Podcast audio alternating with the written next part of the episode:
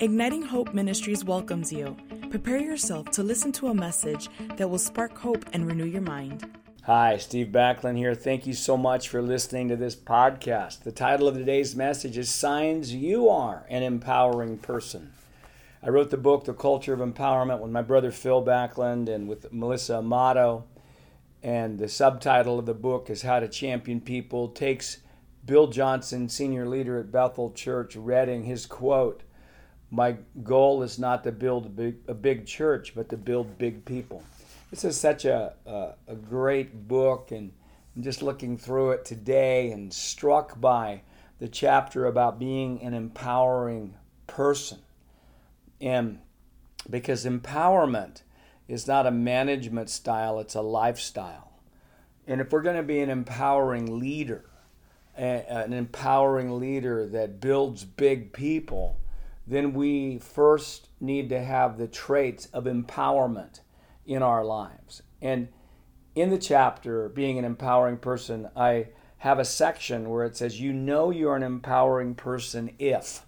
Now, there's quite a few of those, and I, I thought today I'd just read through some of these. This is maybe a, a podcast that you're going to want to re listen to, pause it, think about it uh, but these are some great things. So you know you're an empowering person if you make people feel important and valuable. You have an unusual ability to make people feel important around you. This is done by actively listening, being fully present, and noticing, commenting on, and pulling on their strengths in your relationships. You make people feel important and valuable. Secondly, you thank people specifically, and you are a radical encourager. You notice and affirm the good things others are doing. You genuinely believe the people in your life can do great things, and you believe these people could be one encouragement away from a tipping point in their lives. You thank people specifically, and you are a radical encourager. Number three, you think win win. You don't think win lose with you benefiting from the relationship but not them? Nor do you think lose win by having a misguided, self abasing servanthood attitude that causes personal and family problems for you while the other person benefits from your sacrifice. On the contrary, empowering people look for ways to have a mutual benefit in all relationships. This comes from a mindset that every person has something good to offer, and everyone includes us as well. You think win win. Number four is you really see people. You are not self absorbed, but you express delight in meeting someone or seeing someone again, even if this delight is just for a brief moment. You really see people. Number five, you have a work yourself out of a job mentality. You instinctively pass on to others what you know. You embody the master and apprentice culture that has dominated most of mankind's history. You have a work yourself out of a job mentality. Number six, you understand the normal pattern of relationships. You realize many of life's closest and most meaningful relationships go through these three stages one, excitement, two, disappointment, and three, growth. You understand the normal pattern of relationships. And let me just pause and say this therefore, you're, you're not thrown off track by the disappointment. Certainly, there may be times where the disappointment requires an action or a change in the relationship. But most of the time, the disappointment is an opportunity for you to keep your beliefs on for that person and grow in your empowerment. Number seven, you believe a person's negative qualities are usually immature aspects of strengths in their life. You know as you are able to celebrate a person's strength, then the likelihood of an, having an empowering relationship dramatically increases. Again, you believe a person's negative qualities are usually immature aspects of strengths in their lives. Number eight, you include others in what you do. You look for ways to have others work with you, minister with you, sit in on important meetings with you, travel with you, etc. You include others in, in what you do. Number nine, you are not afraid of messes, nor do you overreact when they happen. You realize there will be some messes made by those being empowered, even if thorough training is done. Also, empowered leaders know that their response to these messes is an important factor in whether people will ultimately thrive under their leadership. Empowering people, you are not afraid of messes, nor do you overreact when they happen. And let me just say something about this one. This is such a key in, in the area of being an empowering person as you realize the messes, the mistakes, the often they're an opportunity for understand the need for further training. So we learn ourselves from the mess, you know, or things that we need to communicate about.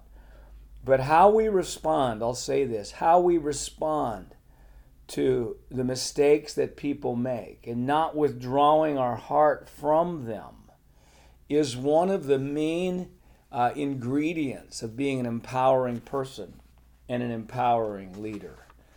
Number 10, sign that you are an empowering person. You give others an opportunity to influence you. You believe everyone has something significant to contribute. For instance, an idea, a unique perspective of life story. This belief causes empowering people to value relationships at a higher level, and it increases the likelihood of people thriving around them. You give others an opportunity to influence you. Number 11, you have a strategy in how to lessen emotional disappointment in relationships. You decrease relational mind games by proactively communicating how you see the nature of the relationship.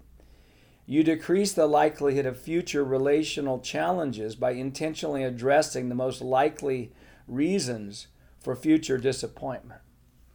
You have a strategy in how to lessen emotional disappointment in relationships. And proactive communication is so powerful. If you just, whatever relationship is starting, and that's why marriage counseling is so important, premarital counseling, and because they're helping um, us understand the likely uh, places of disappointment in the relationship. And as we take that into our relationships and say, wow, you know, whether it's someone on our team or, or someone, someone else, when we communicate with them, wow, it's normal for people to disagree with their leader. It's normal to at times be disappointed because of things that weren't understood. When you say that, it's so helpful.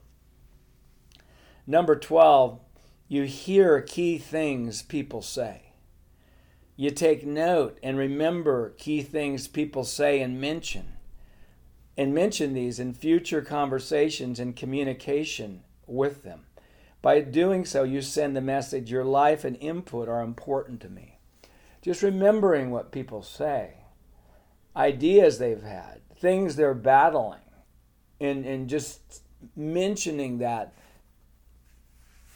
causes our hearts to be knit with them. Number 13, you regularly use your favor to help open doors for others. You realize stewarding your favor well means you will endorse the faithful ones in your life to key influencers that you know. You regularly use your favor to help open doors for others. 14. You're intentional in the meetings you have with people. You maximize meetings by giving thought as to how the time together can be most beneficial. You realize that five minutes of proactive thinking about these times, these meetings, will likely make the meeting five times more powerful. These numbers increase even more if the forethought is done days or weeks before the meeting. Number 15, you help people get some wins in their lives. You look for ways to help people gain momentum by helping them succeed. in small ways. You help people get wins in their life. And you I didn't mention again, you are intentional in the meetings you have with people. Helping people get wins is looking for areas where they can feel successful. So that's 15 of them, and there's, there's many more. Let me just list them without going into their detail. You prioritize heart connections. You honor the priorities people have apart from the relationship with you. You have a culture of feedback. You do not receive negative hearsay information shared to you about other people. You identify and proclaim the unique giftings and attributes to those in your life. You are consistent in how you treat and respect people. You realize your words release death or life into your environment. You live a life of integrity. You date people in smaller things before releasing them into higher responsibility or marrying them with a larger title. You have a leadership training mentality, not a fix people's problems mentality. You purpose to address three primary needs people have the need to be loved, the need to, to belong, and the need to be significant. And you have a strong sense of loyalty to the people on your team. And lastly, you care for the whole person, not just what the person can do for you. Wow. Signs you're an empowering person. It's quite a list.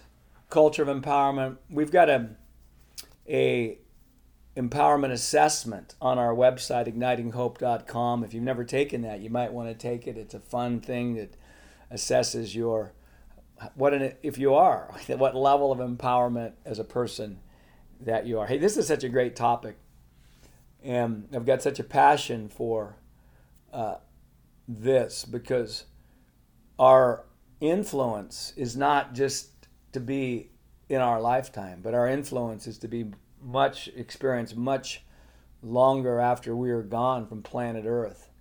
And when we actually focus in on being an empowering person, being in relationships, and understanding that that's one of our greatest callings, and it is a an attribute of love, and it's the training ground of building big people around us, of championing people, then that becomes a priority in our lives. Hey, more of it, Culture of Empowerment book. You can get get that on our website, ignitinghope.com, Amazon, Kindle. Thanks so much for listening to this podcast from Igniting Hope Ministries. And remember, there's no hopeless circumstances, there's only hopeless people. And once people get true hope, circumstances cannot stay the same. Hope is an unstoppable force. If something's going to change, somebody's breaking out of the pack and hoping. Hope is the belief that the future will be better than the present, and I have the power to help make it so. Our hope level determines our influence level, and he who has the most hope is the most influence. And remember this the joy of the Lord is your strength. I have a theory that our spiritual load bearing capacity is in direct proportion to the level of joy in our life. There's no convenient season to be joyful. For most of you, uh, listening today, today's not a, not, a, not a good day to be radically joyful. You're either too disappointed with yourself, you've got too much stress, you've got some worries, you've got unresolved relationships, you're hearing bad news on, on TV or whatever. Today's not a good day. You know, I found out there's no convenient day to be joyful. I don't need joy at the end of the battle, I need joy at the middle, in the middle of the battle, because it's my strength.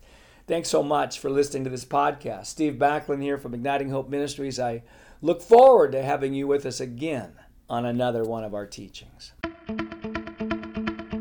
We hope that you have been blessed by this message.